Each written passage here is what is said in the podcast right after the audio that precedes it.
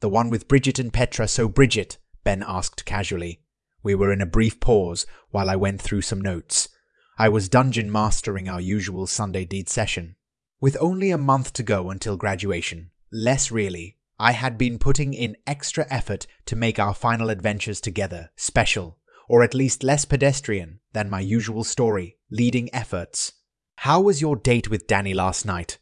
Adam and Trez slid their eyes toward each other. Talking about our social lives, especially Bridget's social life, was usually avoided. You would expect that, since our group formed as four less than social butterflies and a weird but attractive girl. Things had changed in that department, of course, but in our group, even those of us aware of that fact acted as if we did not. Bridget looked up in surprise at Ben's gambit, but then her eyes narrowed. Oh, Bridget was about to fuck with us.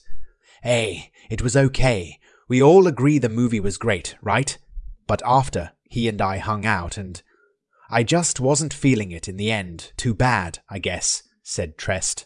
Oh, there was a little hand to hand combat, if you know what I mean, Bridget went on airily, waving an open fist around absently, as if it was not a very suggestive gesture. But I don't see it going anywhere. Adam and Trez just gawked silently. I gawked for different reasons. She had never teased the other guys before. Or was she teasing me? Ben outright laughed.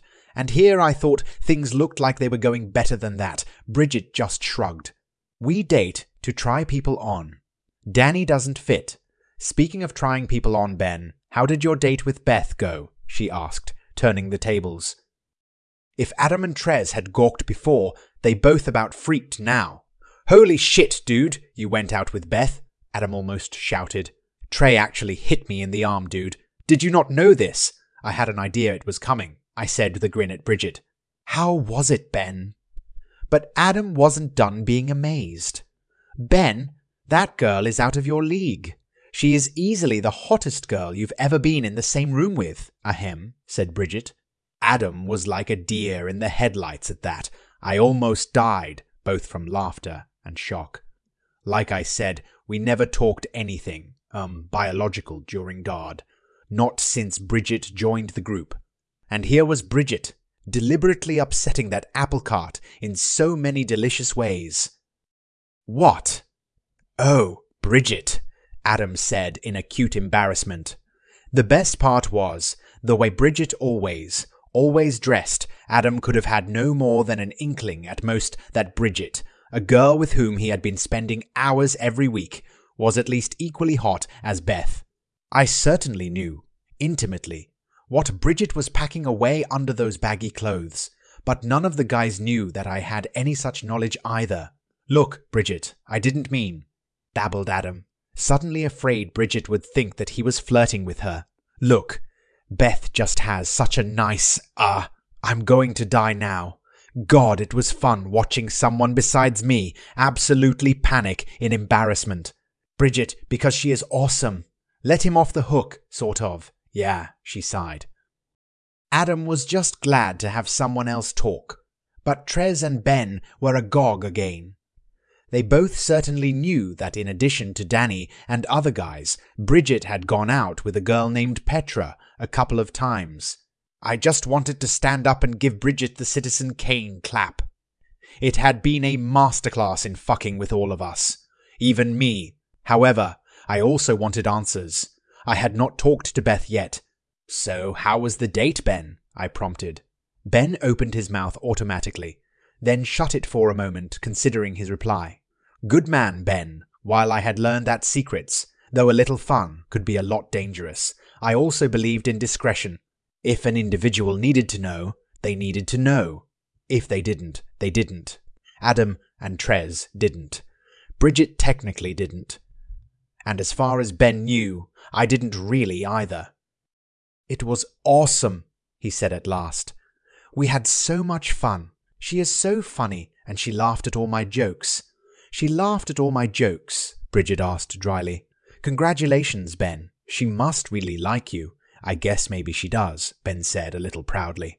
Good for you, I said, sincerely happy for him, but weirdly more happy for myself, having at least one of my partners doing. Whatever Beth had done and was going to do with Ben did a lot to damp down my nascent feeling of being a total, as opposed to run of the mill, cad for having sex with multiple girls and yet chasing after more. So I need not continue to monitor the Danny situation, I asked Bridget almost disappointedly. You never needed to monitor my situation with Danny, Bridget said tartly, but with hidden reassurance. Then she smiled evilly. But you guys might want to ask me about Petra next week. My three dudes about choked on their tongues. I almost gagged myself. Hey, Alistair, said Rebecca Dean as she passed me in the hall near the mailboxes. I waved in reply as we passed each other. A few yards later, Joe Silverman and Franny Todd both waved and said hello. Joe even asked, Did you have an app this morning? Kem, I said, stopping while we talked. How about you guys? Joe just shook her head. Franny said, Chinese said, Chinese language. Then she added something in what was probably Mandarin that, from her tone, sounded like, and I kicked its ass. Rock on, I said, and offered a fist bump, which Franny returned. I shook my head as we parted. The prior five minutes illustrated how much the me of today would be an alien creature to the me of even early March. None of the girls I had just interacted with had any reason to know how much had happened to me, but I had clearly somehow changed. Through the winter, all three of those girls would have, and often did, look right through me like I was a clear pane of glass. Now, confidence does amazing things for your appearance, I guess. And I had that now, in spades. Nothing else had changed. As far as people knew, Alistair, I heard a voice behind me. I turned to see Mrs. Green, about fifteen feet behind me. I dutifully turned and walked back to the young biology teacher. Yes, ma'am? I asked, trying very hard not to check the rookie instructor out. Cripes, was she hot? I am told that you know a bit about the recording studio, she said with a teacherly smile. I jumped. Why was she asking about the studio? Did she know something? Did the faculty at large? I, ah, I mostly know about cleaning it up and resetting the equipment. Why do you ask? I said carefully. I made the mistake of talking about podcasts to the headmaster, she said wryly. Now, for my sins, I am responsible for an official school podcast for parents and alumni. I am hoping that you could show me how the equipment works. Yesh. Considering what, or more to point, who I mostly did in the recording space, the last thing I needed was to have to spend time in there with Mrs. Green. I'd be horny every moment, something I have a much harder time than average concealing. I could probably help, I said with a smile, but I could give you at least five juniors who regularly use the equipment to actually record and who could use a cool extracurricular like that. Oh, and a jaded old short timer like you has better things to do, she laughed. Okay, thank you. With relief, I sicked her on four juniors who mostly did voice work. I knew them off the top of my head because I kept a very close eye on who, and especially when the recording facility was spoken for. Fortunately, the recording studio was unused that evening, after one of our few remaining track practices. Both Bridget and I had had our hardest app exams that afternoon, and we had repaired to the studio to lock the door and fuck away the stress. Guys, I cannot recommend enough the idea of absolutely ploughing your seriously hot, very close friend as a way to get through exams. Step 1. Get yourself a very close friend who likes sex and has a banging body. No sooner had the door to the studio closed quietly behind us than Bridget had pulled me to the floor in the middle of the room and rolled over on top of me. I pulled her head down against mine, and we kissed hard.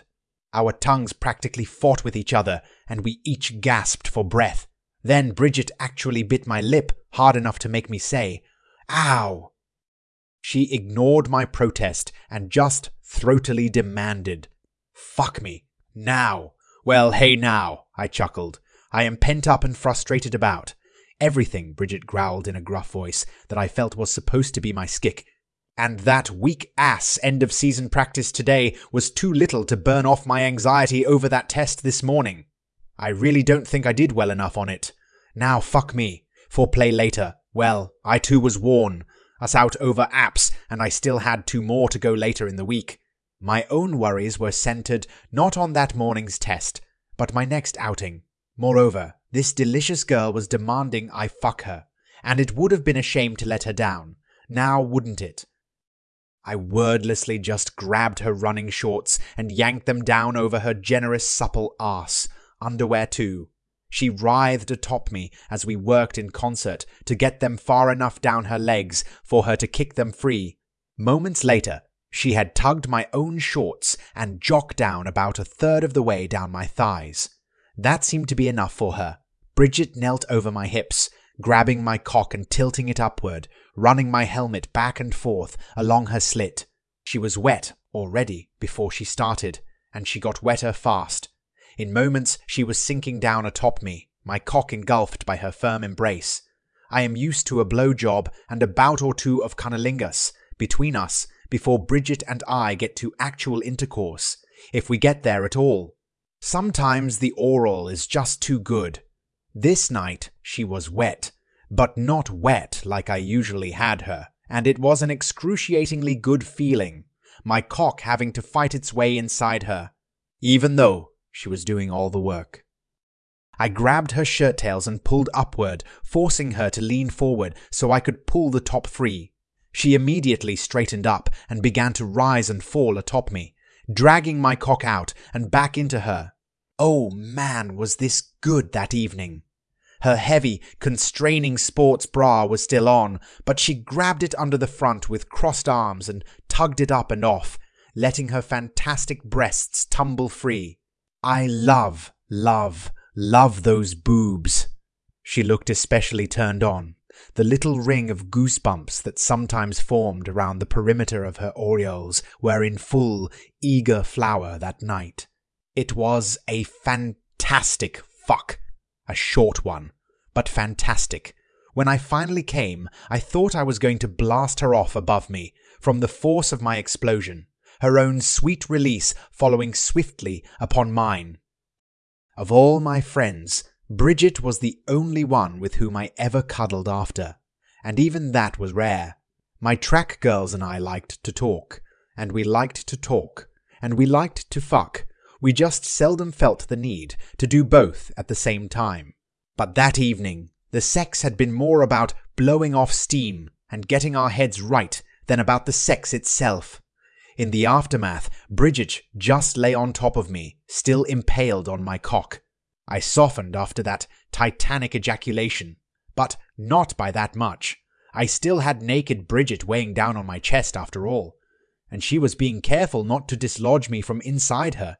When strength flowed back into her limbs, she pushed herself up over me on her arms, still carefully. This had the excellent effect of giving me a nice view of her beautiful tits dangling right over me.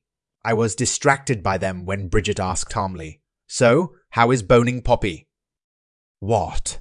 I said, taken aback. I'm not boning Poppy. Where did this come from? I tried covering my yelp of confusion with humour. Bridget always could keep me off balance. I mean, I still might try, but I have not. She just grinned in triumph. Gotcha, you fucked Jen. What? Wait. I didn't say that. I didn't say anything like that, I protested. You told Carla that you had a date with Jen. I said I had a date with Jen. I said I had a date. I didn't say with who. Furthermore, I didn't say that I had fucked her, I protested. I regretted that Bridget, and inevitably now the others, knew for certain it was Jen specifically that I had hooked up with, but otherwise I was starting to enjoy this. You fuck everyone, Alistair. You're like some kind of irresistible sex force. Bridget punctuated that last comment with a tight squeeze of my softened cock inside her. That did nothing to preserve the softness. Oh, I am, am I? I chortled, illustrating her point by toying with one of her dangling parabolas. I'll have you know that as of the time of my conversation with Carla, Jen and I, had already been alone together, and we had not, in fact, had actual intercourse. You? You got with a girl and failed to close the deal? Bridget said teasingly. What happened? It was a very precarious location. As it was, we still almost got busted by Mrs. Green. Bridget laughed. How close?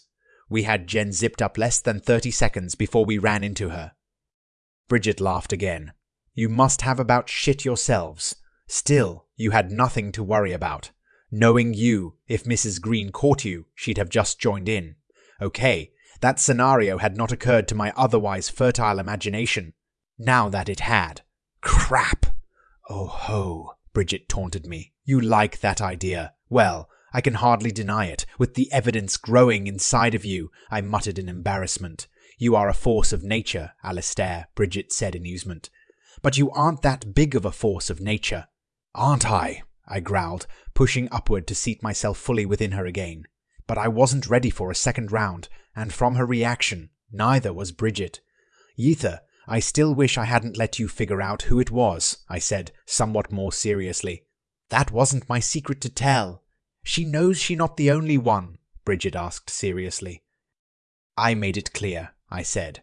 But not who. I give her a week before she figures out at least one, if not all, of us. Still, I fretted, though none of this fretting was doing anything to return my erection to softness. It feels unbalanced. At least, I don't have to look out for any disclosures about Danny. Did you really jack him off? Bridget sighed. He's a nice guy, and handsome in a very different way from you. I'd really have liked it to work out so there was a little courtesy third base, just to be sure there wasn't a spark. I shook my head in amusement. I then idly pushed myself back up into her again, more to distract her than to get us going again. I needed a moment to consider whether I really wanted to bring up my really wanted to bring up my real curiosity or not. Bridget idly squeezed down in response. So, how about Petra? I asked, with all the idleness that I could summon. Bridget froze, not in alarm or hostility, but in uncertainty. You know, even Carla and Beth don't ask about her. Really, I just thought you guys saved that for when I wasn't around. Nope. Gonna pry some more? No, I said quickly, then after half a beat. But yeah, maybe, a little. Oh, you are, are you? Bridget challenged, a bit more unreadable than she usually is for me. There is the full disclosure policy, you know, I said a little irritably. I had started down this path, and she was making it stranger than necessary already. I mean, I was up front that I had a new, ah, playmate, and you even schemed to find out who. I kind of feel like, oh, so am I a playmate too, grinned Bridget. I looked at her naked body on top of me. No, you are a friend. But you are a friend. But you are certainly playmate material. That earned me another squeezes or two. Then she sighed and relaxed. Look, I haven't said much about Petra because I'm still trying to figure it out myself. I should tell you that so is she. There is definitely a sexual component. I like it, but I don't know how ongoing it is or will be. It is confusing, and it is confusing for her too. Is that enough disclosure?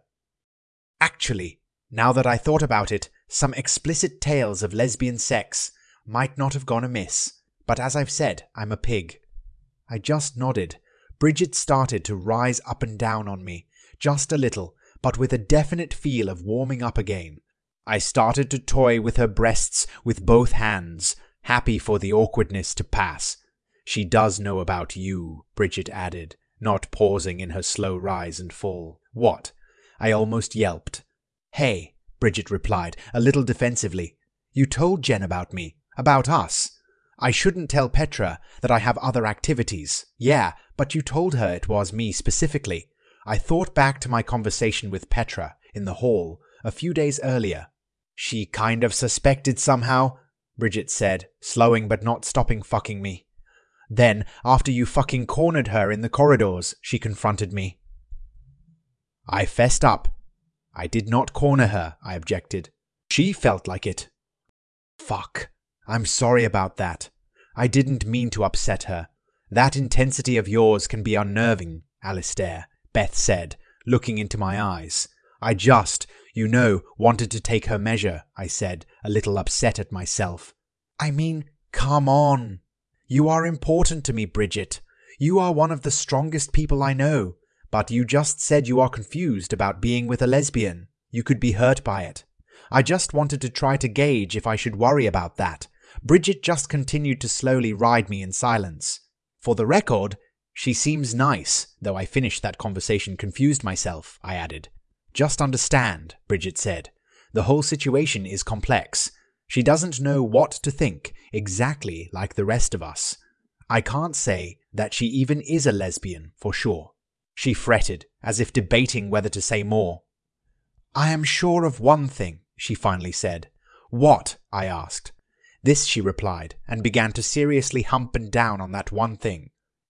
The next day was our second to last track meet of the year. Second to last of my life, in fact. I sure as hell would not be running competitively at Usk.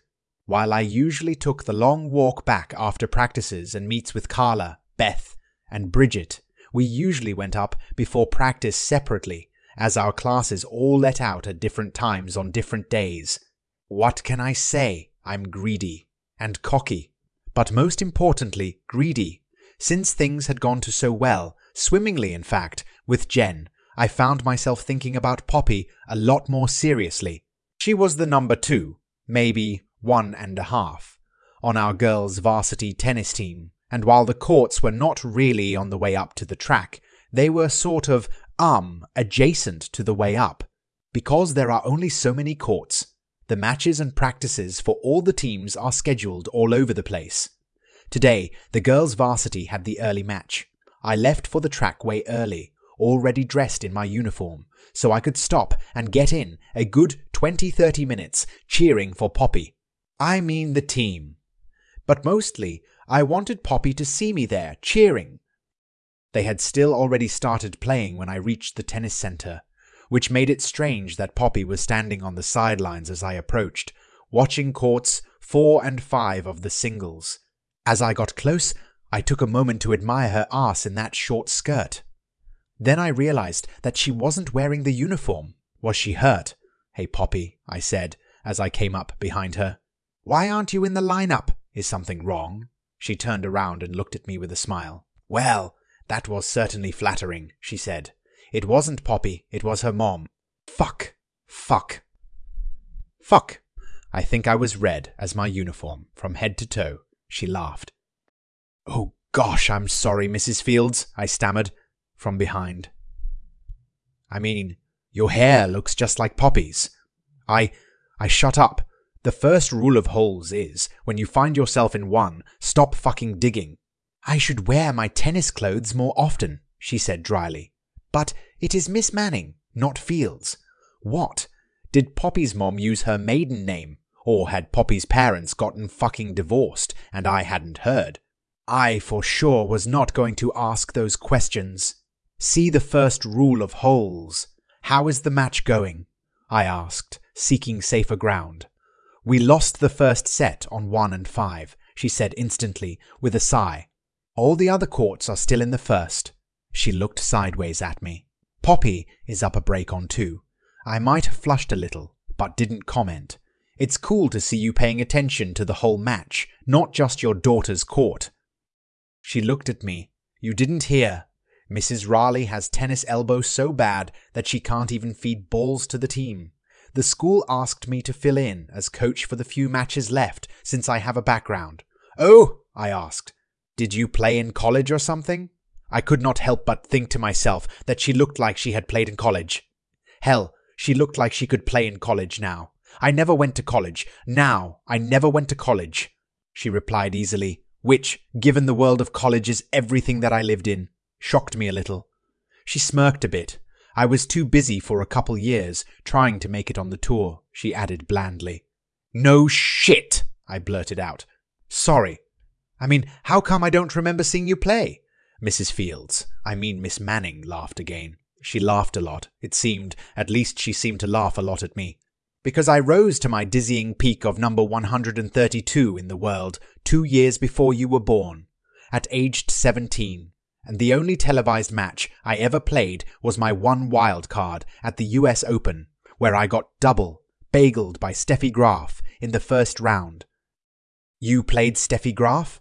I asked, my mind boggled. I thought so. I'm not sure she did, she snorted.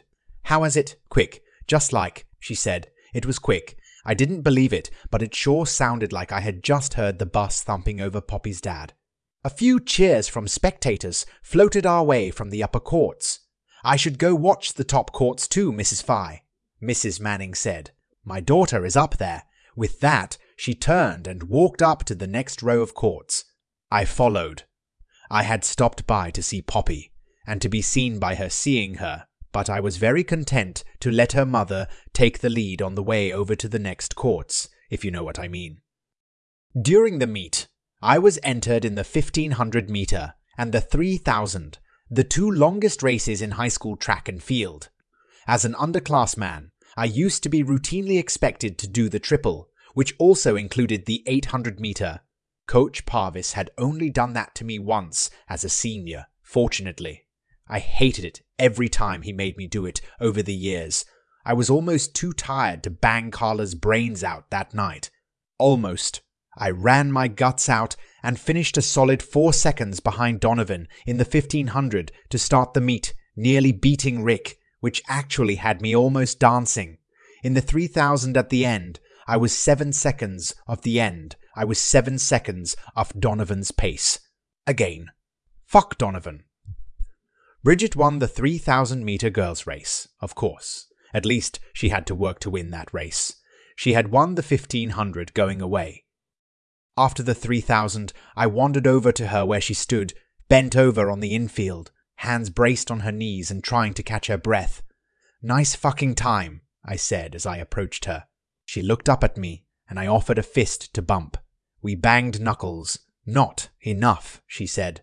I need another second or two if I want to be sure to be in the top heat at the New Englands. At least you are going, I said. I would not qualify in any event, for the school to let an athlete go, they had to have run a minimum qualifying time three times in the season. With one meet left, I could not do that in any event. And I still have not won a race, I added glumly. Yeah, Bridget panted, finally straightening up and stretching out her back. I'm sorry about that. My fault. I asked in shock. I asked in shock. I asked in shock. Yeah, I forgot to bet you that you couldn't do it, she grinned, starting to walk back to the back stretch where we always watched the jivey distance races together. Bridget, I said as we walked, keeping my voice low as athletes walked by all around us.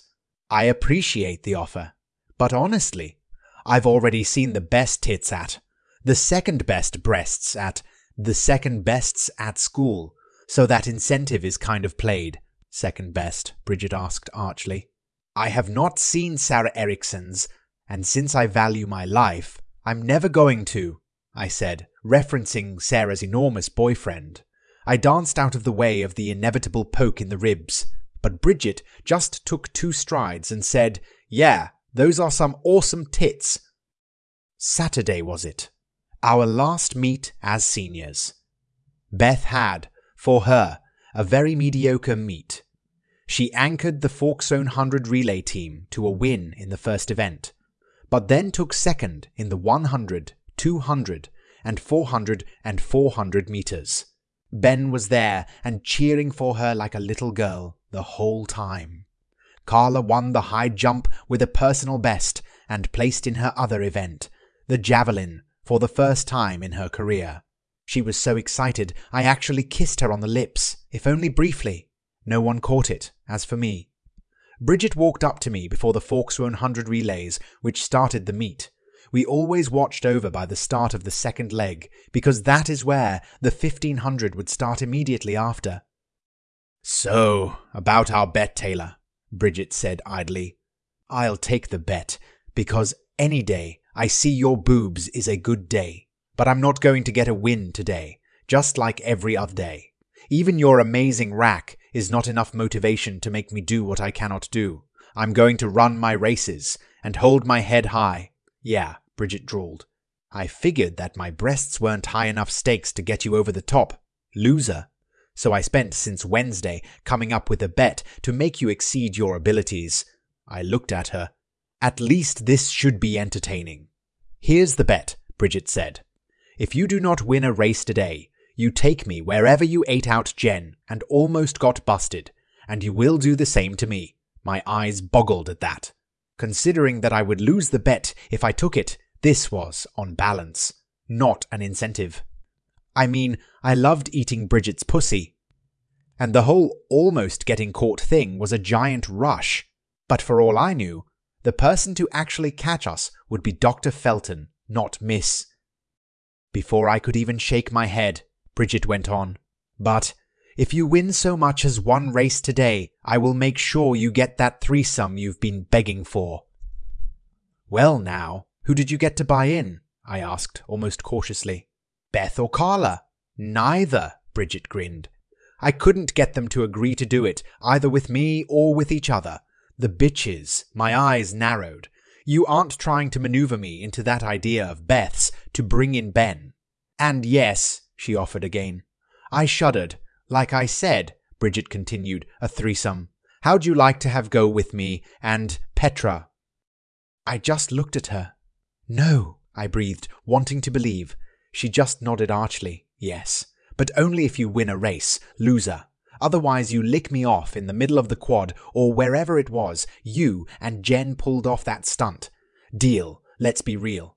I was never going to turn down this bet, but I did think about it a good long while, explaining to my mother about getting busted for being caught licking the twat of that sweet Bridget girl did not appeal. Deal, I said. If you are sure you can deliver. Bridget shoved me not so gently. Run fast or lick hard, Alistair. It's up to you. I beat Rick in the 1500, but Donovan was also entered, and he held me off at the finish. Fucking fuck Donovan. I knew I was done. The losing wager was nothing too shabby, but I had wanted this shit. Donovan was mercifully not in the 800, but that was his worst event anyway. It was me versus Rick, the goddamn son of a bitch, was the only thing standing between me and a threesome. I'd never beaten him, but the time was now. The thing is, I'm a stronger distance runner than Rick. I just am, but he is a lot faster than I. The 800 is a race that can't decide if it is a distance event or a sprint. If it ended up as a sprint today, Rick would win. If it decided to be a distance event, then I would have two hot girls all over each other and me. At the gun, Rick went out like a flash, and I almost grinned. If he went out too hard, he might not have his usual kick at the end of the race that almost always made the difference. I just pushed hard myself, trying to stay in range. The 800 hurts, but all I had to do was endure that pain for 120 ish seconds, and my currently charmed existence would reach new heights. I didn't let Rick get away. I stayed close enough on his heels for him to hear me the whole race, wearing on his nerves. Coming off the last turn, my very eyes were burning, and the rest of me felt like hot coals. I pushed somehow. I pulled even with Rick. I felt him lean in for a final sprint. And he didn't have it. I pulled a step ahead, then a full stride. He faltered, and I had him. A second wind descended on me, which is not a thing in the 800, and I ran free and easy for the finish line. And then this short little shit, sophomore from the shit little school we were crushing that day, just flew past me with 15 shitty yards to go, breaking the tape ahead of me. That was supposed to be my tape. I had not won. I ran hard past the finish, as I has always been taught, not coming to a stop until 20 yards past the finish line. I put my hands on my hips and let my head droop, walking in circles. Fuck, dude. I'm sorry. I didn't mean, Bridget began, having appeared out of nowhere. I just raised a hand to silence her, head still bowed. I closed my eyes. I had been so close. My track career was over, and I had never won a race. Had it not been for three quarters of a second, the last three quarters of a second of my athletic life, I would have won. And I would have had a chance at a threesome. Instead, I reflected that I had at least an hour more of the meet to cheer on my teammates and friends while I died inside. At least an hour. I looked up at Bridget. Seriously, Al, she said almost wringing her hands. I didn't. I mean, I think we should. Stop, I said. Really, stop. Excuse me. And I walked away from her. Over by the finish line, Coach Parvis, my distance and cross country coach for four years, was taking to the track head coach, Mr. Hendricks. Mr. Parvis had also taught me two years of German, and was very generous in preserving my GPAR. Mr. Taylor, he said, in his strangely whiny growl, you have had a good run. I'm proud of you. Are you? Enter me in the 3000, I said. Both of them just looked at me. You have bitched at me like a granny who lost her dentures for four years whenever I asked you to run the triple, Parvis observed. Now, you really want to run one today. In this heat, I have one more chance to win a race. I'd like to take it, I said. I did not explain my motivations. Mr. Hendricks would not have approved. Had Parvis been by himself, I might have told him just to blow his mind. Donovan hates the heat, I observed. Parvis snorted. How about you let him know I said that about him, when you tell him you are putting me in the race with him? I asked my coach. You could even tell him that I don't plan to pass him until the last half a lap. Coach Parvis was all about the mind game. He had spent four years teaching me and my teammates about how to beat opponents with our brains as much as our legs. I had never won a race, but I had beaten a lot of individual runners who were better than me with gamesmanship that he had taught me. I loved his ideas and his stratagems. I am pretty sure that a lot of the success I had off the track that spring had been aided by what he had taught me on it. He just looked at me, then said to Mr. Hendricks, put him on the list. Then he whistled tunelessly as he wandered off in the direction of Donovan. Mr. Hendricks laughed at me. I don't know what has gotten into you this spring, Al, but I like it. You were always a stubborn little cuss, but this year you have gotten aggressive. I may have all my athletes change their names, Alistair. Donovan was giving me the side eye at the start of the 3000. Just the way I wanted it. I gave him the full frontal eye, daring him to worry about me. Please understand, Donovan is a better runner than me, a much better athlete overall. But he had nothing to prove that particular day, and I sure as fuck did. He was already going to the New Englands, barely, while I was not, deservedly. And he really did hate the heat. If I could just push him at the end of the race, there was a chance that he would just give up on a hot day where he had nothing at stake. The gun went off, and the two of us took the immediate lead. I had taken a quick look around at the start, just to make sure that little shit from the 800 wasn't in this race too. He was not. I settled in a half stride back from Donovan, over his right shoulder, exactly where he couldn't see me in his peripheral vision without obviously turning his head, and I stuck to him there, like grim death, for six laps. After four of them, I was seriously questioning my life decisions. I had forgotten in the heat of my decision that I also hate the heat. The 800 may only be a short race, but I had run it that day, and Donovan had not. Bridget had actually blushed when I had walked back to her and told her I had asked in to the 3000. Now, as I approached the start line out on the back stretch for the fourth time around, she was standing, arms folded under her boobs, right next to the track.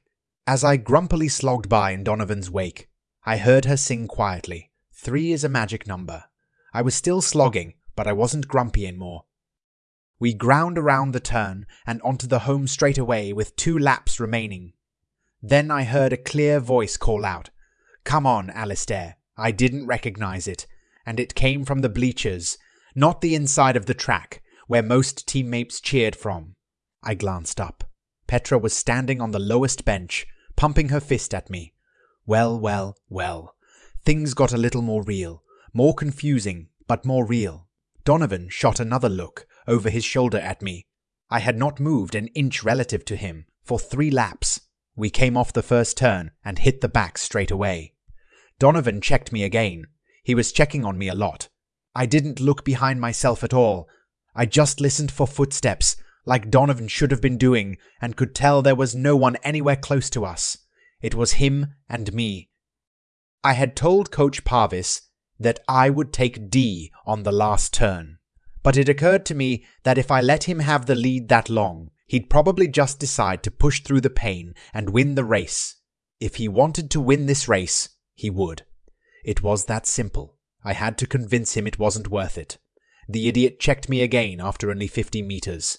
When he turned his head back forward, secure in the knowledge that his personal barnacle was going nowhere, I immediately passed him.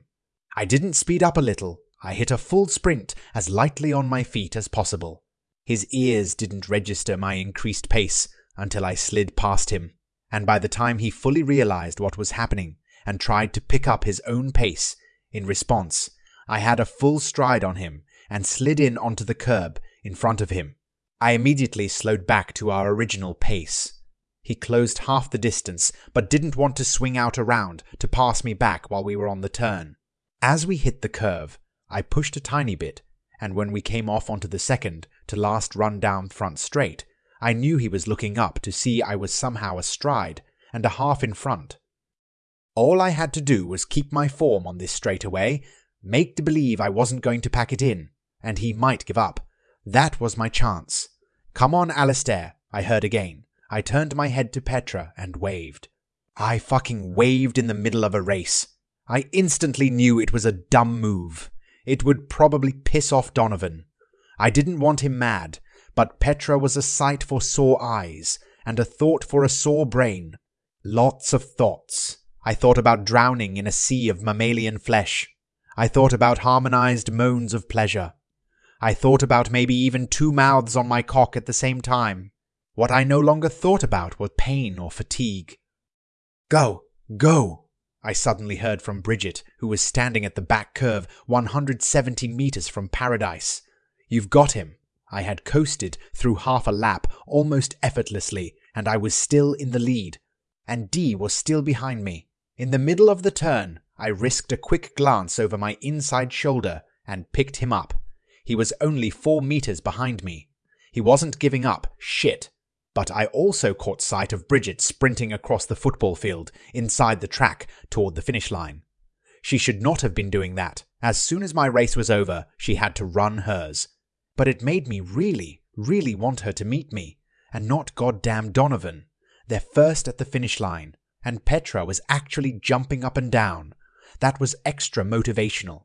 She might not seem to have the boobs that Bridget did, but she didn't strap hers down either, and they moved exquisitely. It was just a momentary flash of a picture, but it certainly added to my motivational puzzle palace. Donovan kicked, and so did I. Bridget just slapped my ass in glee as I gasped for air, then jogged off jauntily across the field to the starting line for her own 3,000 meters of hell. Beth almost tackled me and gave me such a big enthusiastic hug. I'm pretty sure we were both a whisker from just flat, out kissing so hard we would be making out in front of everyone. That would have been legendary, but suboptimal. Fortunately, we kept it together and simply hugged exuberantly. When she stepped away, Coach Parvis leaned into me. How's that, Taylor? Win a race, get a hug from a pretty girl. Things are looking up for you. Yes, yes, they were, maybe. I walked down the straightaway toward the high jump pit Carla was at that moment taking her second shot at that personal best I already told you that she was going to make. But I was really aiming for Petra. She was still on the first row on the bleachers, waiting for Bridget to run her last race in high school. Hey, Alistair, Petra said, a little subdued as I approached. Thanks, I said cheerily. I feel like I'm on top of the world right now. I'll bet you do, she said in that same suddenly quiet voice. I looked at her calmly. Hey, listen, why don't you come around with Mai to the far turn? It is where Bridget and I always watch the distance races, especially when each other is running. Why? Petra asked, suddenly a little engaged. I'll barely be able to see the finish from over there. True, I replied, but the far side can get lonely during a long race. That's where Bridget needs to hear your voice. My voice. Friends' voices. Or coaches or both, I said. Bridget doesn't need the support like I always do. She's a better competitor. But even she can get lonely over there when no one hangs out and cheers. That's why I'm heading that way, to keep her legs from getting heavy. Motivation is a powerful thing, Petra said slowly. It sure is, I replied, not looking at her, but leading the way. I traded high, fives with Carla as we passed the high jump. She still had one attempt left, and was waiting while they reset the bar she had just knocked off. Petra and I continued on around the outside of the curve. She was silent as we walked. We stopped about 20 meters past the starting line, which for the 3000 was right before the second curve. We got there just as the starter was lining them up. It was a big field. The other school had three girls entered. Since it was the last meet of the year, our girls' coach had entered every runner she had who was eligible. That meant seven runners total, including Gazelle Royce, a little blonde freshman who had never run a 3000 in her life and looked like she was going to throw up. If she ran a good race, she probably would when she was done. The gun went up, and off they went. Petra and I screamed encouragement at everybody as they leapt from the line.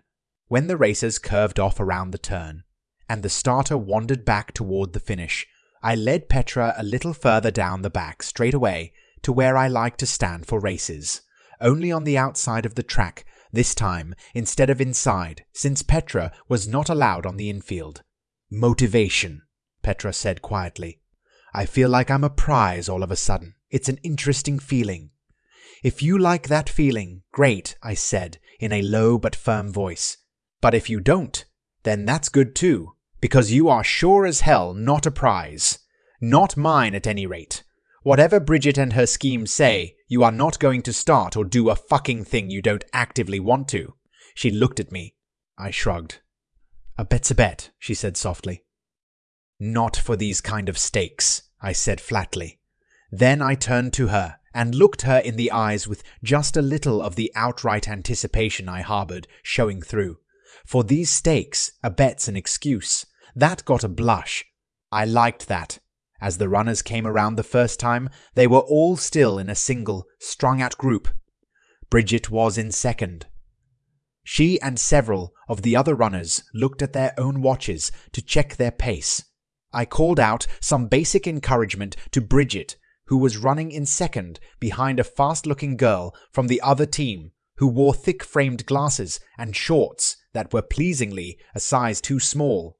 I stepped onto the track a little to get closer to Gazelle when she came along in next to last. You are running a good race, Gazelle, I said in calm tones. You are right on your pace. You are right on your pace. Just watch your form and chew up a couple of laps here. I stepped back off the track and Petra asked me, What are you? A coach? How do you know what everybody's pace is supposed to be? I laughed. I haven't the faintest fucking idea of what her pace should be, or whether she is anywhere near it. She just needs to think that she knows what she is doing. This is her first race at this distance. For her, it is about surviving today, not doing well. You do understand motivation then, she said softly, with a slight smile this time. I do, I said with a shrug. I took a deep breath. I thought about what I was going to say next, which in these situations was kind of a rarity, but I do try to learn. I trusted Bridget's judgment that this could possibly work out. But did I trust it only because I really just wanted to trust it? I mean, Petra was very attractive. Her body was nicely curved, mostly because she had such a narrow waist. Her hips and arse were always nice to look at in the dark blue jeans she normally wore, and her breasts distorted the school logo on the front of the t-shirt she currently wore in all sorts of lovely ways. But it was the narrowness of her waist, rather than big size above or below, that gave her the hourglass shape. Maybe more an egg timer shape than an hourglass, a really hot egg timer. Every girl I'd been with was capable of acts of lunacy, or they would not have ended up with me. But was Petra crazy enough to try being with a dude for Bridget? I decided it was best to throw away my filters and let her see the me I wanted to let out. Better for the tall, aggressively heterosexual male to scare her off now, than for it to happen in the middle of things. If we started, then aborted, that might kill me. I do understand motivation, I said again. The time I ran to win that race today, even having run two races earlier, was 11 seconds better than my personal best. That's crazy, but today, especially once I took the lead, I had motivation. I looked down at her. I, for once, wasn't thinking about how tired I was toward the end of the race.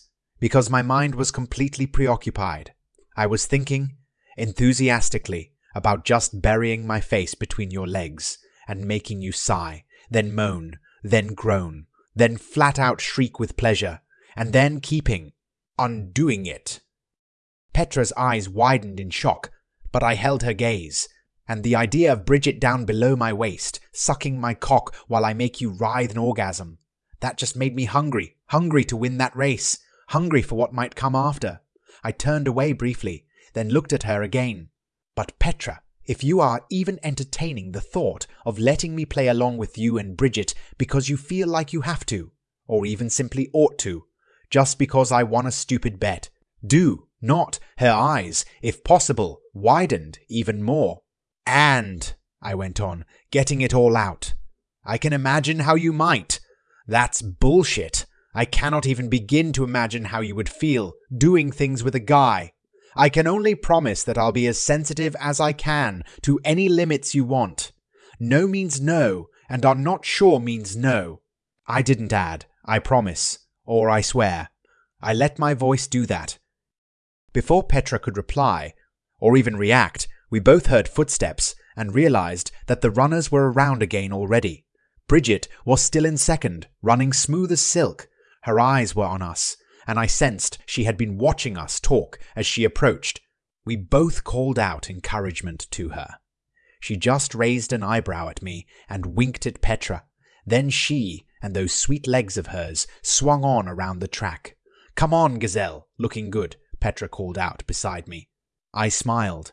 Gazelle was in a group of four that brought up the rear. Her eyes were a little wild, as if the amount of race still left to go was setting in. Come on, Gazelle. Come on, Kana, I added to our other runner in the pack. You two push up to the front here. Give yourselves some distance, I called out as they passed. I figured Hannah might listen to me. I didn't know about Gazelle. After they passed, I looked back at Petra. She seemed more relaxed. You do come on strong, don't you? she asked, almost amused. Thank you, but for the record, a bet's a bet. Where and when? My grin was probably pathetically like an eager puppy. I have no idea. We will ask the puppet master once she wins this race. Bridget did not win the race. The girl in the glasses was apparently all New England or some shit and won by 70 meters. Bridget was pissed to lose her last race in high school. She was taking it out on Peter during the JV race, yelling at him like a drill sergeant. After half the race, Peter seemed driven less by a desire to win than a desire to go fast to get away from Bridget. After he passed by, Petra leaned over to Bridget and said, Relax, girl. I know you are pissed, but leave the kid alone. Besides, later you and I can suck Alistair's cock together, and that will make you feel better, I expect. Bridget looked at the two of us, especially Petra. So we are, in fact, doing this. A bet's a bet, Petra said firmly, with a sideways glance at me. I was just looking at Petra like she had grown a second head a few seconds ago. I was fretting during the race, watching you guys talk so intently, Bridget said. I was worried that Alistair was going to manage to talk you out of it. Talk me out of it, Petra asked. It's his thing, Bridget said. He finds something he really, really wants, then spends forever trying to talk whatever girl is involved out of doing it. What? Why? Because Bridget said, staring at me. He's crazy and spontaneous and terrified of ever making a girl unhappy. After the movie, it was an unusual group in our favorite back booth at the Tuck. Beth was sitting on one side with Ben, who wore the slightly goofy expression of a guy who is pretty sure he's going to get lucky again tonight, and still isn't used to the concept. When we first got there to join them, Petra sat on the inside on our side, with Bridget in between her and me, which made sense as far as I was concerned. I may have won the bet, but Bridget was the apex of this triangle. However, in less than five minutes, Bridget took off for the restroom, and when she came back, she had shoved me into the middle.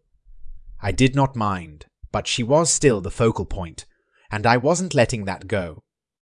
Ben and I, whatever sex, drenched thoughts may have been in the backs of our minds, were in a knock down drag out over the Braves versus the Mets, who had just split their first series of the season. This was an important debate. The Mets suck, and Ben needed to acknowledge that fact. Oddly, he felt that fact that the Mets were two games ahead was in some way relevant. What are you laughing at, Petra? asked Ben, who was still a little confused about her sudden appearance in our midst. He looked like he was watching his first lesbian date when we first sat down.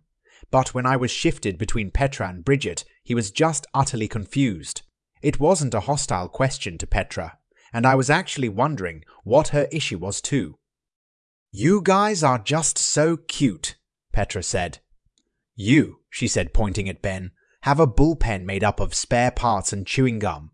You, she then said to me, elbowing mine my side, strike out as a team more than three times more per game than the league average. And, I asked her archly, and my Phillies get MacPherson back next week, and Julio in early June. Once they slot back into the lineup, both your teams will be left just hoping for a wild card spot. I swear my dick twitched when I realized that Petra actually knew baseball. Here I was, sitting mashed up against a hot, big curious lesbian who it turned out had read Moneyball. Twice, and it seemed that she was quite bi-curious. My dick twitched a lot more when I felt her hand start stroking the inside of my thigh under the table. Our conversation was soon tangled up in the endless debate of slugging versus op. I quickly realized, however, that we had completely left Bridget and Beth out, since neither, in one of the few faults that they shared, gave two shits about America's pastime. I took a quick look at each of them and saw them staring at each other silently, like two gunfighters waiting for the other to make a move. I cocked an eyebrow in inquiry toward Beth. She just winked at me evilly. Bridget leaned forward in the booth beside me, toward Beth. This hid what her hand could do, under the table, and I now had a second hand kneading my other inner thigh. After a moment, I felt Bridget's fingers brush Petra's. She shot a quiet look over her shoulder, then returned to her stare, down with Beth. However, under the table, she grabbed Petra's hand and moved it up to place it firmly on my suddenly hardening lap. Petra continued to smoothly argue with Ben about the Phillies' own bullpen problems, while she seemed to happily massage my cock through my pants. This was the greatest baseball bull session I'd ever been a part of. Suddenly, Beth slammed her fist down on the table between her and Bridget. Bridget stared at it, then extended her own fist. They were playing rock, paper, scissors, and I was dawningly aware that it was bad that Beth won the first round. I realized what was happening when Beth won again and hissed a quiet yeses while pumping her fist. Hey, Ben, Beth said. Walk me over to the art room. She slid out of the booth, and it took Ben almost three quarters of a second to realize what was up and bail from our conversation. The two ambled off at a hell of a fast pace. Out of the tuck. Huh, Petra said, did you guys happen to know that those two are doing each other? That's quite the deduction, Bridget said, sliding out of my side of the booth and shifting to the other bench to face Petra and me. I was fine with the shift, but less so with the fact that Petra removed her hand from my lap, where she had been idly exploring what she probably thought was my full erection. Mind telling us why you think that? Bridget asked. Please, Beth wins a Rochambeau battle with you over something and practically drags Ben out of here. Ben, a baseball stat, head, abandons a perfectly entertaining conversation instantly and takes off after her like only a guy who is about to get laid would do. I take it that I am right. Yes, I sighed, unfortunately. What? I thought they were both your friends, Petra said uneasily. They are, Bridget said. Alistair put them together. I may have helped. Shut up, Alistair. Petra, we are unhappy because those two just left to occupy the best place any of us know of on campus for a little sound. Proof privacy. Leaving us with a big problem, I sighed. I took a risk and lightly stroked the outside of Petra's leg, down by the knee. She just as wordlessly took my hand and slid it up on top of her thigh. Petra just shrugged. Fallout shelter, she suggested, as if that was in any way a reasonable thing for someone to say. There's a bomb shelter here, I asked, amazed. We have been here two years longer than you, Bridget said. Where did you find a fallout shelter? I'm guessing that you two are interested in going there. I had my hand on Petra's bare knee, and Bridget's foot was running up and down my calf. I am interested in exploring this place. Right now, I said firmly. We all chuckled and slid out of the tuck. Petra led us through the basement and right to the door to the substage of the auditorium, where we had all just watched the movie earlier. This is the substage, I said, disappointed. People come down here all the time. Petra just smiled and walked over to the wardrobe cases. She tugged the middle one out and slid behind. There was a heavy metal door behind it. It had a faded yellow radiation symbol stenciled on it. Well, Shit, I turned the knob. It did not move. It's locked. I complained. Just pull. Petra sighed and pressed against me to open the door. We all slid in, tugging the wardrobe almost back into place behind us. There were four light fixtures inside, one of which had a working bulb. The dark underground space had surprisingly fresh air. There were benches and dusty boxes everywhere. We stared around in silence for a moment. I think, Bridget said slyly, at some point tonight, we are going to need to role play a little nuclear war is over. Time to repopulate the species situation. My male instinct thought that was a fabulous idea, but I was still concerned about Petra, even though she was motivated enough to show us this place. That confused me, and confusion worried me. I turned to Petra. Look, I know you seem relaxed now and all, but I still want to make sure you are going to be okay. Petra traded looks with Bridget. I mean, I blurted on. I guess I mean that experimenting with a guy must be weird for a lesbian, and Petra shut me up by kissing me. I realized that she really knew how to kiss when my toes decided to bunch up inside my shoes. Her tongue delicately snaked into my mouth and gently caressed my lips. I figured that one thing that everybody did was French, then I felt her hand rub down the front of my pants again. She broke the kiss and smiled at me. You are being really sweet, Alistair, but I am not a lesbian. What? I, I thought, I, I thought, everybody. Yeah, Petra said in sour amusement. Everybody thinks. Look, I only transferred here last year, just like Beth. I didn't really look for any guys here, since I still had two sort of boyfriends at home. I lost a year of school to kicking cancer's ass when I was 10, so I'm a year older than all you guys and was already 18 when I came here as a junior. In the spring last year, I finally went out with a guy. I fully expected to have sex with him, but in the end, he made some moves that made me decide not to. And I made that decision at a very late point in the proceedings, which I can see was a bit frustrating for him. He didn't take his blue balls well and decided to tell everybody that I was a lesbian. I think he probably believed it. You didn't just tell people you were not, I asked, puzzled. I didn't know, Petra laughed. I wasn't really looking for dates, and the story spread so fast. Everybody believed it in days. The funny thing is, I'm pretty sure everybody was bending over so far backward to be accepting of my sexual orientation, they didn't want to say anything to me about it. I went almost six months off. School time, not knowing I was the official semi closeted lesbian around here. She laughed at the whole situation, and I was surprised to hear that she didn't sound bitter. I thought that she should have been pissed. I was pissed. Who was it? I asked intently. Don't tell him, Bridget said quickly. What? Petra asked. Who was it? I ground out again. Carla told me about this. Bridget said to Petra, as if I wasn't there. Cool as all the girls I knew were, they did tend to still treat me, sometimes like a pet or piece of furniture. Look at him. He's ready to go kick that guy's ass right now. She said it was kind of hot. Petra was looking at me. I was irritated both because they were examining me like a lab experiment and because I still hadn't gotten an answer. Relax, Alistair. He graduated last year, Petra said. She shrugged. I relaxed. A little.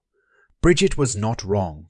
I needed to work on filtering the male instinct in this area too, or I'd get my still fairly scrawny ass kicked thoroughly at some point. Petra seemed to feel that a change of subject was in order, though I was still curious about a lot. Isn't this cool down here? she said, waving around. It was dark and plenty creepy, if you ask me. I imagined a couple hundred kids and faculty trying to cram in here to hide from nuclear bombs.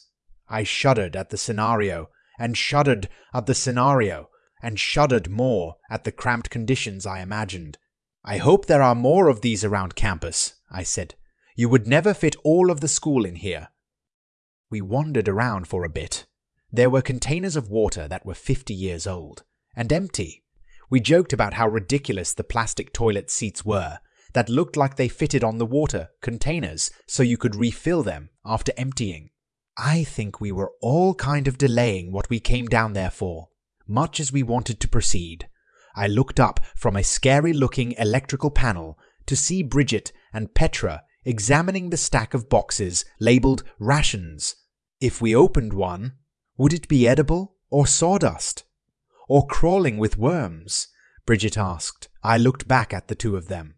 Right now, dressed in their usual ways, Petra actually looked hotter than Bridget.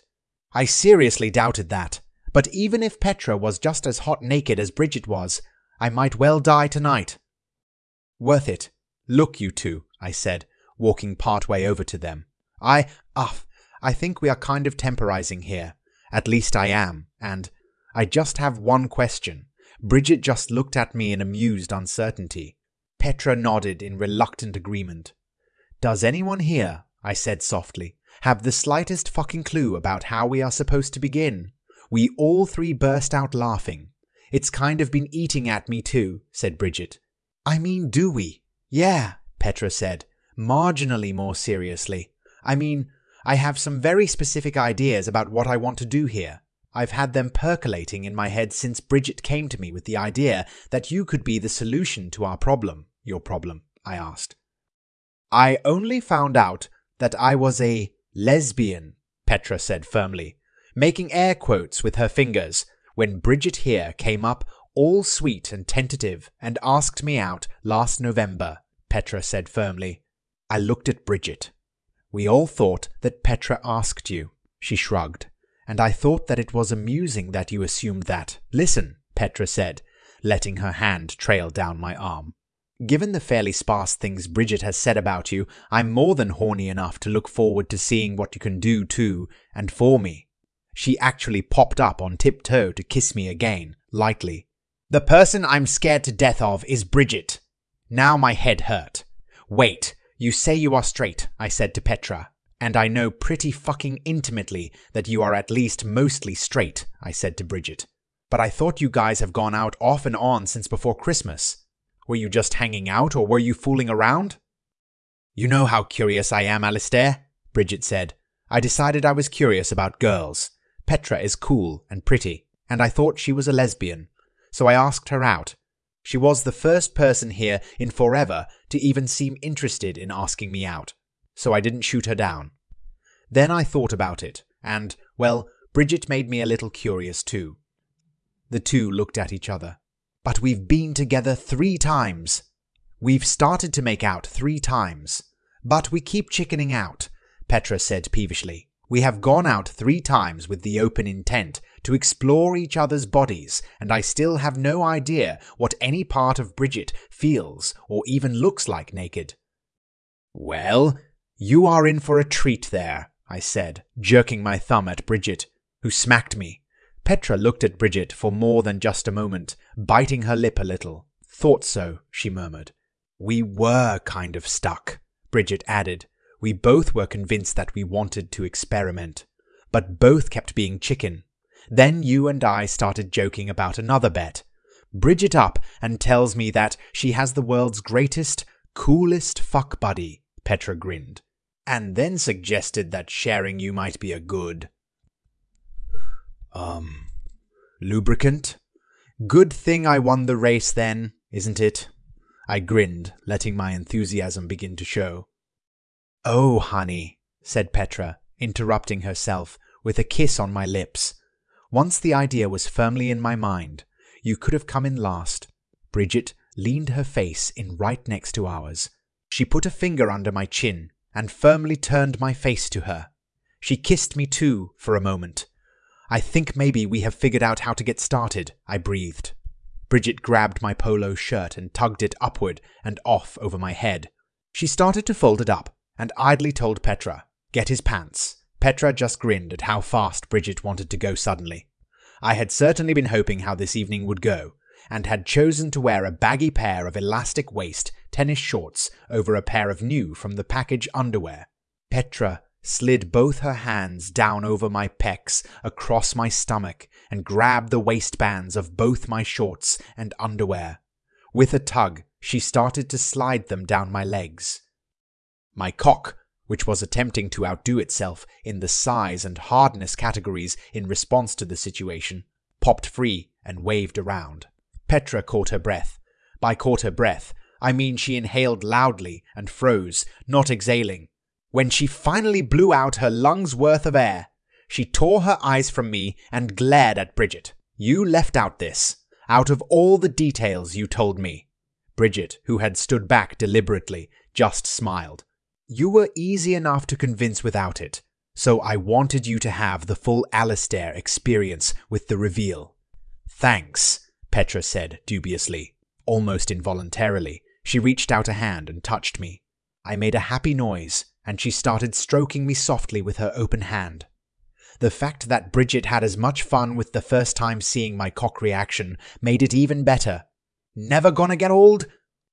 Bridget stepped back up to us and knelt on one knee, kissing my tip. I shuddered. Petra squatted down on her own haunches and leaned in to lick me. She murmured approval as I saw her taste the drop of lubricant that was already working its way out of the end of my cock. Wait till you taste the main event, Bridget said to Petra. Petra turned back to her and said, At least I know your mouth tastes good too. With that, the two of them started kissing, right down there before me. That far, they had definitely gotten on their own, and man was it hot. I kinda wanted to take my cock from the grip Petra still had on it and rub my tip over both their faces as they kissed, but I thought it might not be a good idea. Yet. Instead, I just watched. After a long, erotic exchange, Bridget at last tore her lips from Petra's and turned to swallow an inch or three of me into her mouth. I groaned. She knew exactly how to torment me with her tongue. But she quickly pulled her mouth free of me with an audible pop and tilted me back toward Petra.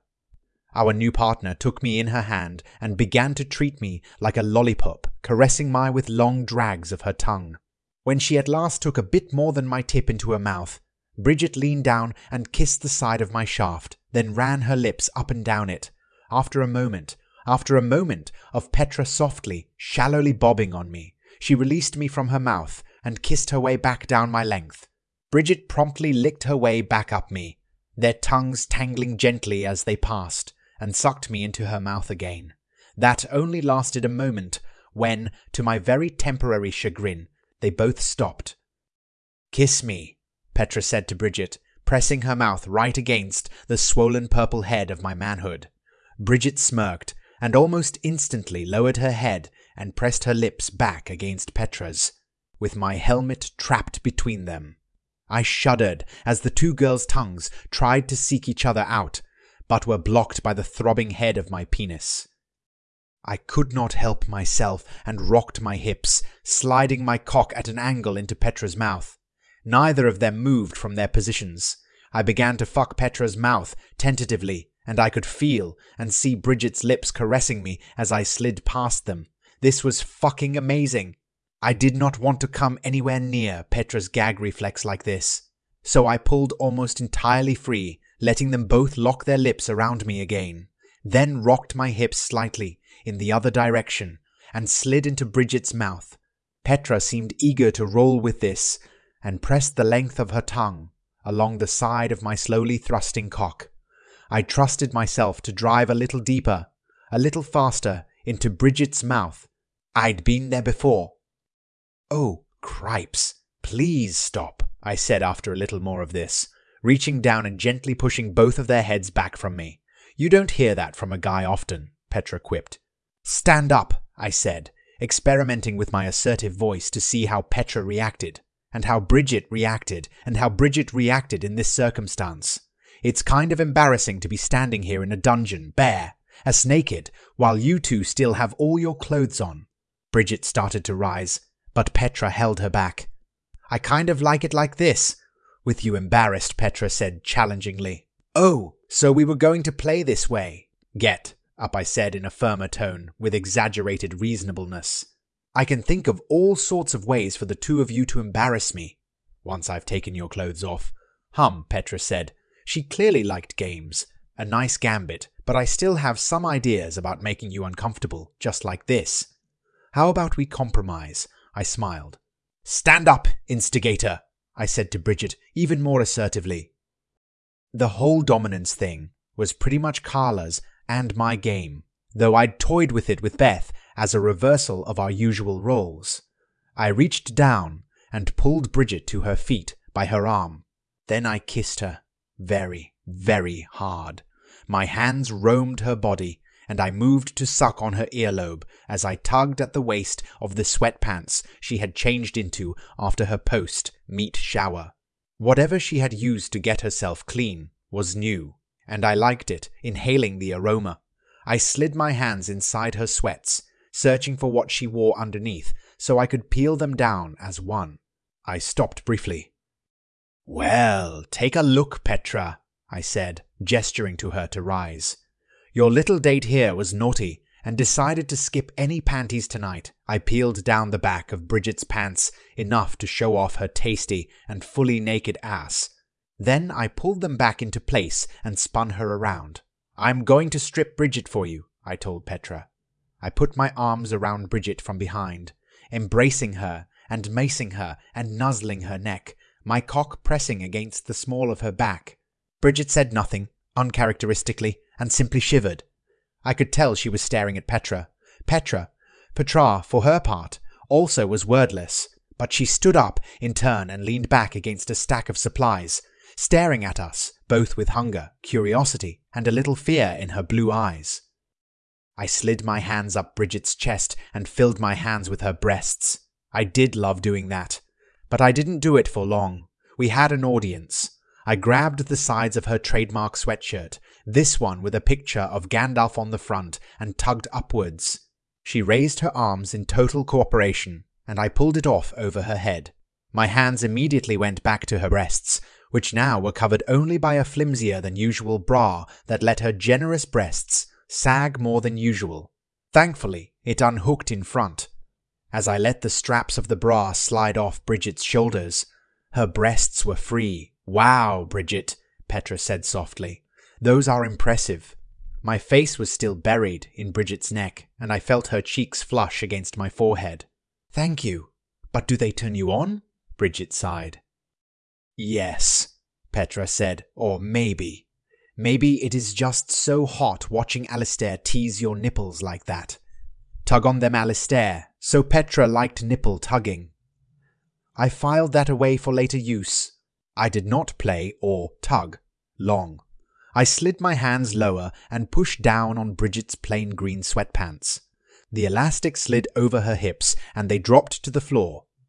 Bridget stood before Petra, naked in my arms. I let my fingers play down her belly until they idly brushed the red tangle of her pussy. I told you she was hot when naked, didn't I, Petra? I asked. Do you like it? Petra nodded unable to keep her eyes off Bridget. I toyed with Bridget just a little longer, enough to get a shiver or two more out of her. I let my hands free themselves reluctantly from Bridget's lovely bits, and she shook herself. Petra's turn, I said hungrily. Petra looked just momentarily apprehensive, but she smiled and pressed her back against the boxes as if trapped, turning her hesitation into coyness. I stepped over toward her, and she held my eyes. But I didn't touch her. I just leaned my shoulder against the wall of boxes, about a foot or so beside her, then broke our gaze. I gestured to the naked Bridget. You're up, I said, gesturing to Petra. They both looked at me in shock again. Me? blurted Bridget, as if trapped. But, um, but you are so good at it, she said in excuse, but still unconsciously caressing herself in memory of my stripping her. Thank you, I chuckled. I try. But this is your gig, Bridget. This is your threesome, not mine. She looked at me like I was speaking in tongues. I'm serious. You are the player character here. Petra and I are the NPCs, the supporting characters, I said in explanation to Petra. Wait, you guys play D&D? Petra asked. You play D&D? replied Bridget, equally surprised. You didn't tell her we played D&D, I asked Bridget, almost accusingly. I was trying. It didn't come up, she said, defensively. When do you? Petra started to ask, but I cut her off as firmly as I could. We are not getting sidetracked at this moment by whether or not Petra is going to join our campaign with only a couple weeks left. She is totally going to join us. There it is settled. Now we can get on with Bridget taking all of Petra's clothes off so we can see that banging body she has under. There. I gestured again to Bridget, half impatient, half reassuring. She slowly stepped up in front of Petra and raised her hands hesitantly. Petra froze, but could not keep her eyes for staring into Bridget's. Taking a deep breath, Bridget leaned forward and kissed Petra, hesitantly, then a little more enthusiastically. Her hand strayed up to caress one of Petra's breasts through the t shirt. It seemed like this was as far as they had managed on their own, and they felt safe with it, and they just kept at that. No, not going to let them stall again. I reached out and softly ran my hand down Bridget's bare backside, squeezing lightly when I cupped the bottom. I wanted to issue instructions, but I also didn't. Hopefully, a little stimulation would prod Bridget. Promisingly, she didn't turn her gaze to me. What she did do was tug Petra's shirttail from her jeans and slide her hand up underneath the shirt. Petra hissed at this minor escalation. I could see Bridget's hand brush over the breast underneath, then caress it eagerly. Bridget pulled her head away from Petra's and murmured, Fancy bra.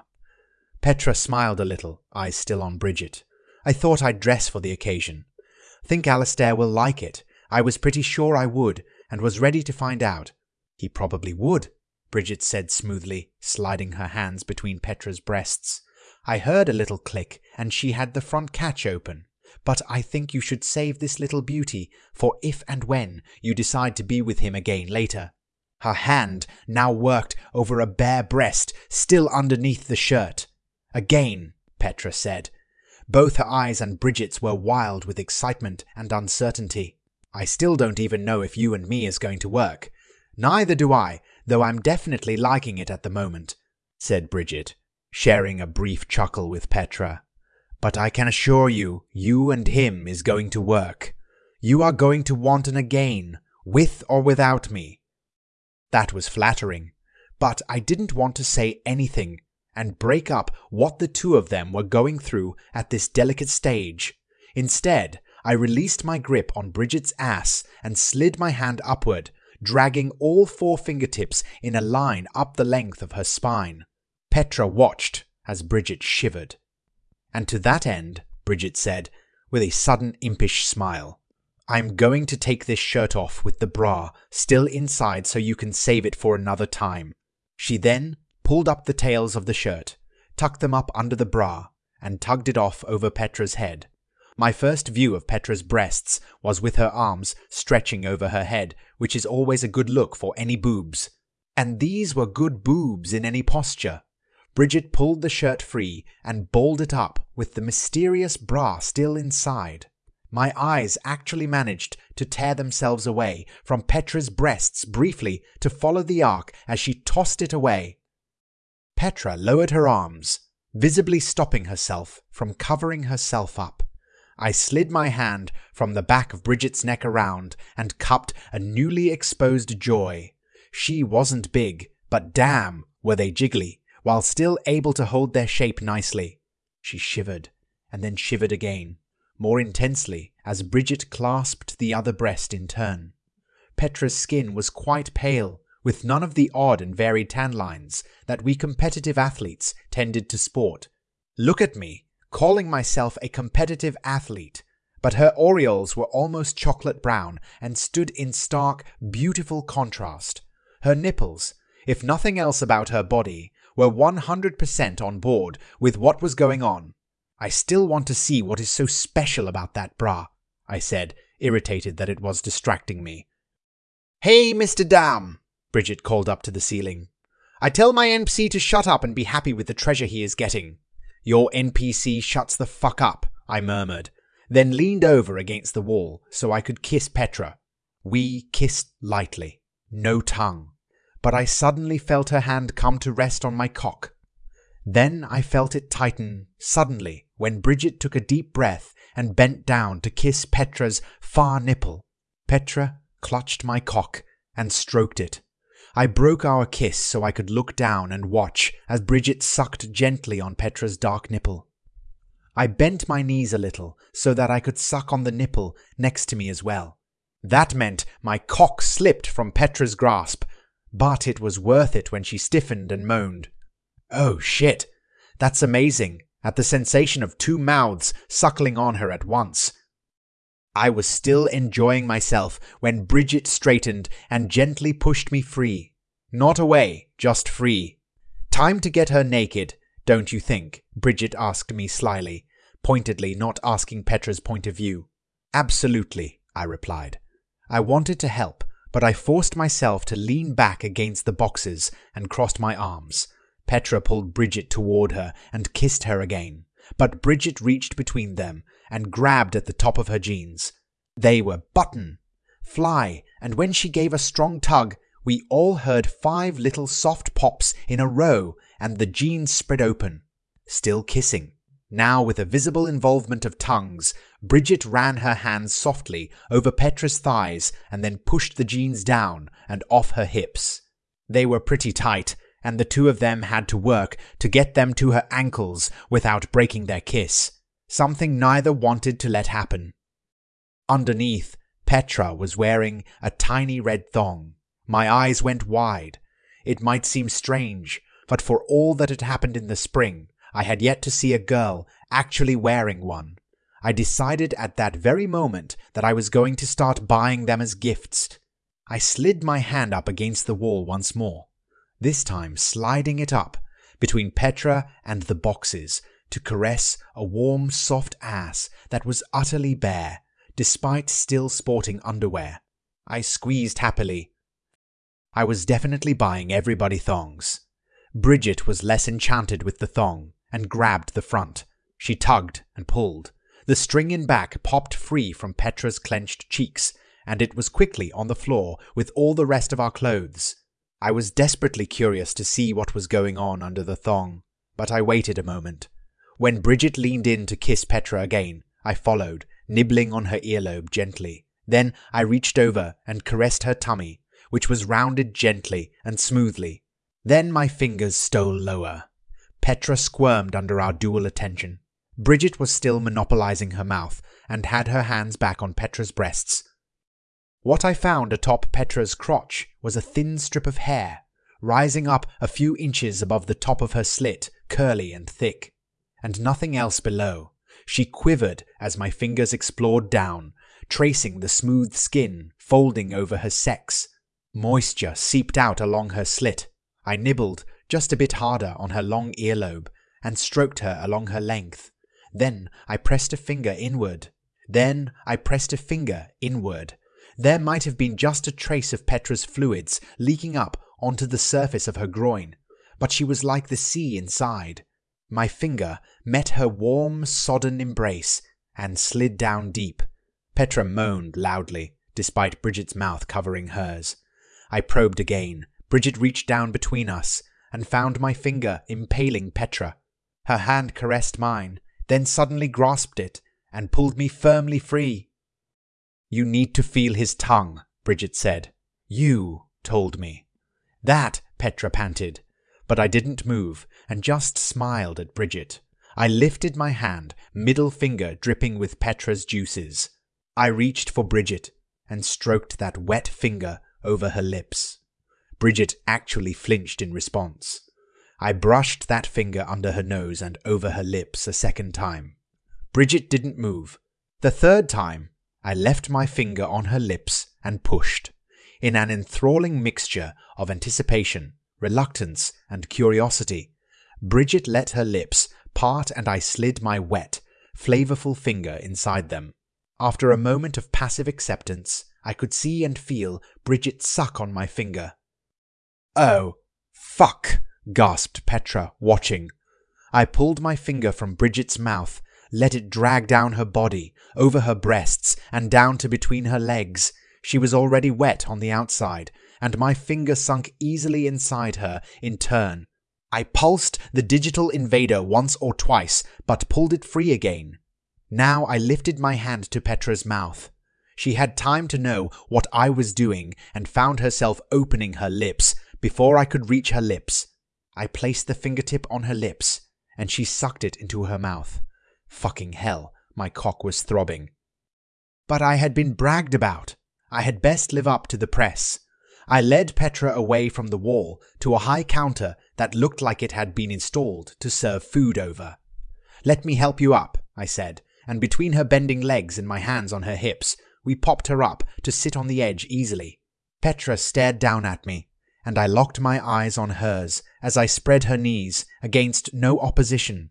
Bridget moved over beside us and ruffled her fingers through my hair.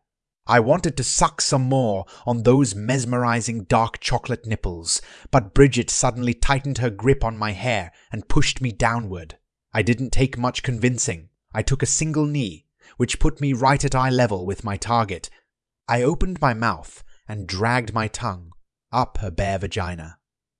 Bridget paused, as if taken aback that I should ask the question.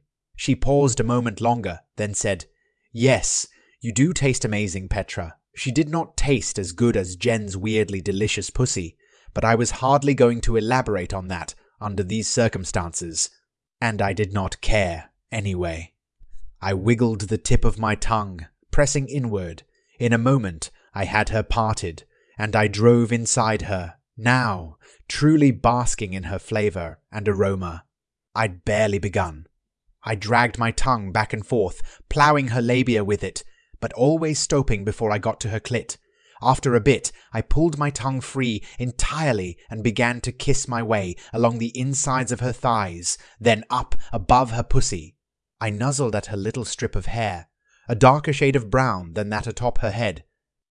Even when Petra started getting vocal about my getting on with it, I just smiled and kept nuzzling around her.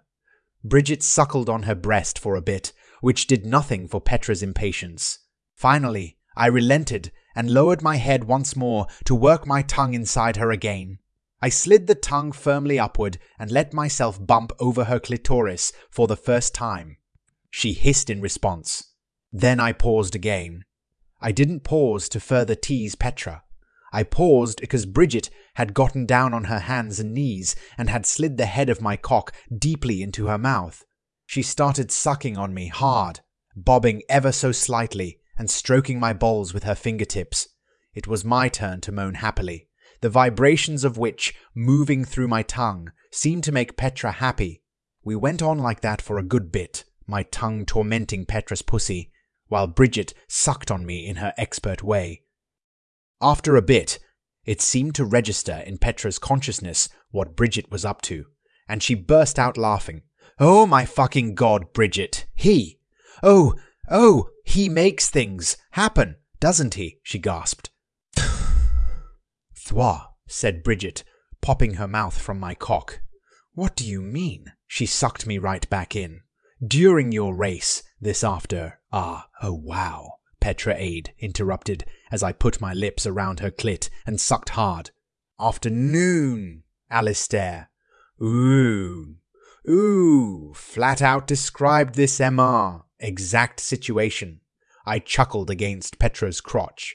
I had, hadn't I? But the problem was, I had not projected the effects of fucking two mouths in rapid succession. Then all this other wonderful play then Bridget being suddenly very committed to what she was doing. Oh God, I'm gonna come, I gasped. Wait, what? Petra objected, grasping for focus. Bridget, Bridget let me slip from her lips, but kept jacking my shaft furiously. He has plenty, she said dismissively. The rest are yours. This first one is mine. Then she licked my head lavishly and sucked me back in, never slowing the relentless pumping on my shaft. I dove my face back between Petra's legs and practically attacked her clit. She almost rolled off the back of the counter in loud reaction. Here came the scream I had promised. And here came the spume from me. My hands flew to the sides of Bridget's head, and I was barely able to prevent myself from just jamming my cock in and choking her. My head swelled, as did my balls, and I shuddered with the release. Bridget choked anyway. On the velocity and volume I put into that first orgasm, there were no waves or ropes. This was a single, powerful rush of jizz coursing into Bridget's mouth. I may have ejaculated that much onto Bridget's mouth before, but never in a single rush like that. When she choked on my production, I felt stuff leaking out of her mouth, around her lips. Holy thiet, I heard her say, mouth still a little full as she leaned back from my suddenly exhausted cock. Petra's first orgasm has mostly subsided, and I lifted my mouth for air. Bridget stood up shakily. I saw her lift a finger to wipe her chin, but she stopped. She turned and looked at Petra. Weddy? she asked, sticking out her tongue, stuff still on it. With that, she grabbed Petra's chin in both hands and kissed her. Petra's eyes widened and she struggled in shock for a moment. I waited until the first moment I saw her relax and start kissing back. Then I dove back between her legs again. This time, I snaked a finger up inside her and curled it upward, seeking that special spot. My lips again wrapped around her clit, and I probed at it with my tongue. It could not have been more than three seconds after I got into this that Petra started to come again. She bucked against my face and shoved Bridget away so she could utter some kind of loud, guttural moan that undulated with the bucking of her hips. Her hands batted at me, feebly at first, then with increasing insistence, until she had pushed both my face and my hand free from her. Sweet fuck, she gasped. My knee hurt, so I stood. I also figured that she was not letting my face back anywhere near her pussy, for at least a little while. Oh wow, Petra gasped, still panting. I'll admit, I was still little wobbly myself. You, you told me, Bridget. You told me, and I thought I believed it. But wow, I am beginning to believe that my ego is like a koi fish. It takes whatever you feed it and just keeps getting larger. Bridget and Petra kissed a little more, but I wanted some. I cupped Bridget's chin and turned her toward me. I devoured her mouth, deriving my tongue deep inside. She still tasted little salty. Foo! Fuck! Petra gasped. You just came in her mouth and you are kissing her. Bridget broke our kiss. I know, isn't he fabulous? I still don't get that compliment, but my ego just feasted on it as well. The three of us just stood there. Well, Petra sat there on the counter at first, before sliding down to stand with us.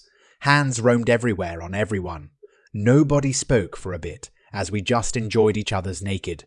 Company while the after. Shudders ran through Petra and me. When Petra stopped vibrating, I turned to Bridget. Your turn, I breathed. Oh yeah, Petra said enthusiastically. I want to watch this. Oh no, I said. You want to do this. There was what you call a pregnant pause there. Both girls' eyes widened. They looked at each other. They looked at me. I just smiled blandly. Inside, I was about to freak out. This was it. Their decision in the next few seconds would make different between this being simply amazing or super, incredibly, mind blowingly amazing were they going to satisfy that curiosity or not? When they didn't move, I gently took Bridget by the hand and led her to the end of a bench about four feet away. She went with me, still looking at Petra, who hesitated. The look that they exchanged was a bit like that between a lamb and a wolf in adjacent enclosures, though it was not clear who was the lamb and who was the lamb and who was the wolf, or were they both lambs or wolves? Bridget sat on the end of the bench, eyes still on Petra. You realize, Petra said slowly, staring at the scrumptious package of girl that sat on the end of that bench. That I would never have even conceived of doing this if that douche hadn't told everyone I was a lesbian. Probably, I said. If I ever meet him, maybe I should thank him after I beat him up. Another second dragged by, and Bridget asked quietly, Am I going to thank him? I. I don't. We wanted to do this so we'd know, didn't we? Petra asked. I stood well away and watched. Petra placed her hands on Bridget's knees, which were still pressed together, but lightly. Bridget let them part slowly, and Petra leaned in. I watched as she hesitantly extended her tongue towards Bridget's fiery curls. Wait, I said softly. I stepped over and leaned down, one hand resting gently on Bridget's shoulder. Don't dive right in, I said to Petra. You gotta explore around the neighborhood first. Her thighs, her belly, maybe her hips. You have to make her want it first. Do you want this? Petra asked Bridget soberly. I didn't let her answer. I didn't say, make her tell you that she wants it. I said, make her want it. With that, I put my hand on the back of Petra's head and guided it down against the graceful inner curves of Bridget's thigh. Petra kissed the soft skin, then licked it a little. I released my hand and let her go. That's it, I said softly. You know what she wants better than I do. In theory, you should be much better at this than I. Bridget snorted, though her eyes remained riveted and wild, eyes fascination on the girl that had her face between her legs. In theory, then you should suck cock better than me, she retorted. In theory, I guess so, I laughed, except I'd run screaming from the room first. I'm enjoying. Ah, Bridget gasped, Petra had just summoned the courage to actually tongue her pussy. I'm really starting to enjoy this curiosity experiment. Oh, yeah, yeah, yeah, yeah, yeah, Petra. That is very nice, she interrupted herself again. Maybe you should try this sort of thing for yourself, Alistair. Thanks, Beth. I'll pass, I said dryly. I am sure that Bridget had more ways to tease me about my somewhat over the top heterosexuality. But fortunately, for me, Petra was starting to really figure things out. Bridget rolled her head back and moaned loudly. Petra's mouth was wide open and pressed against that red, curly hair. I could not see what she was doing with her tongue exactly, but I had a good idea.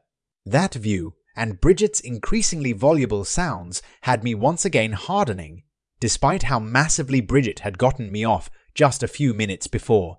Despite Bridget's soaring arousal, my friend noticed my hardening cock and reached out.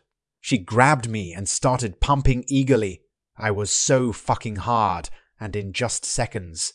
Petra, Bridget, gasped. Look at me, she demanded, never letting her soft stroke of my dick slow. Petra looked upward at Bridget, not quite letting her tongue break contact. Alistair is going to fuck you now, okay? My eyes shot up at that, not because it hadn't occurred to me. It had in fact just been running through my mind. But I was surprised anyone else was interested. Was Petra. Petra. Petra just bent back and drew another moan from Bridget.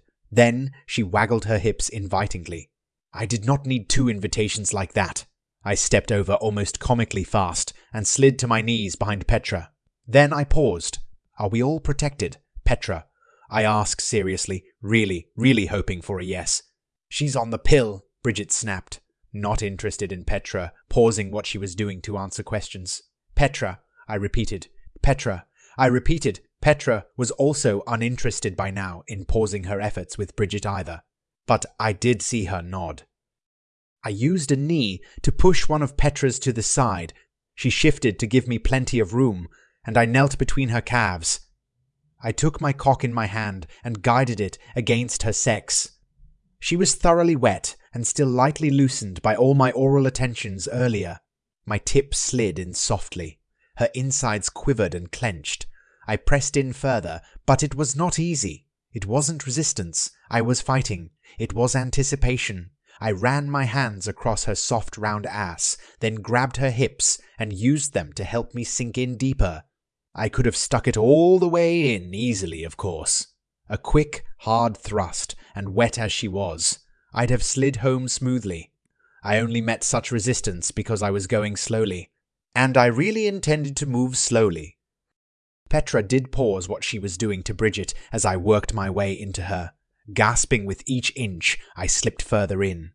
Bridget did not seem to mind, because her gaze was glued to my cock as it disappeared within her body. At last, I sighed as my belly pressed hard into the soft flesh of Petra's arse. I panted a little. Actually, Petra did too. Bridget just seemed to wake up from her trance and pulled Petra's head against her, against her, against her again. I began to thrust slowly in and out of Petra. I wanted to do this easily, languidly, while I watched her eat Bridget. Yeah, about that. The amazing feeling of driving into Petra's unfamiliar but very inviting pussy, combined with the sight of the nearly blonde short hair on her head writhing between Bridget's legs, the noises Bridget was making increasingly loudly, and the whole miraculous situation had me hammering into Petra. In the whole miraculous situation had me hammering into Petra. Less than ten strokes. Bridget was going nuts. I was feeling like the king of the world. But while I could see that Petra was enjoying herself immensely, I wasn't hitting all the spots perfectly. I shifted my knees and tilted my hips. Then I tried tugging backward on her hips, spreading her legs slightly. I found the right angle at last. My pounding cock was now sliding along that just right spot I had found earlier with my fingers. There was no way we were all going to come at the same time, I thought. But wouldn't it be glorious? Bridget came first, of course. She had been on the receiving end for longest, and hadn't already come at all. She tried to resist. I could tell the signs of that, but she finally threw back her head and cried out a low, weirdly despairing, sounding moan of ecstasy. Petra backed off and looked up at Bridget as if in awe that she had brought that on. But then, after I slammed into her a few more times, she bent back down to Bridget's snatch again. Bridget gasped, tossed her big pile of red curls, and tried to push Petra away. Petra was having none of that and stayed in there. Bridget gave up and slumped back on the bench, moaning once more. That did it. I was toast after that show. I'm going to come in you, Petra, I grunted. She made no protest, only pressing her hips back against me firmly. I'm going to. This was no huge flood like before. This time I jerked repeatedly like a doll being shaken as I felt myself pulse into Petra in two, three, four glorious bursts, each one a spike of pleasure driving up between my legs. I thrust again, trying to bring Petra with me. Thankfully, she followed. Her body shuddered and her head rose from Bridget's snatch to babble my name, Bridget's name, and something about rounding third and heading for home. I had never had a girl invoke Joe Nuxhall in the middle of sex. God, I love baseball. I clung to her hips, keeping myself rammed fully into her, fighting my own, wildly overstimulated urge to pull out. I wanted to be in there when Petra finished Bridget, and that she did, catching her breath and diving back down. Bridget had been on the edge before our show, and she just fucking screamed immediately. She slumped. Petra slumped. I collapsed backward, cock sliding free, and sat on the dingy carpet. After a moment, I struggled up and staggered over to the bench where Bridget lay. I sat down heavily, right by her head. I let a hand idly trail down and fondle her breast idly. Petra, I gasped. Did you seriously just quote the late Joe Nuxhall while orgasming? Huh? What? Petra asked, still confused about which way was up. Yeah, she said, shaking her head. Red's announcer, the old left-hander. Christ, you talk baseball when coming. How the fuck are the rest of us going to compete with that?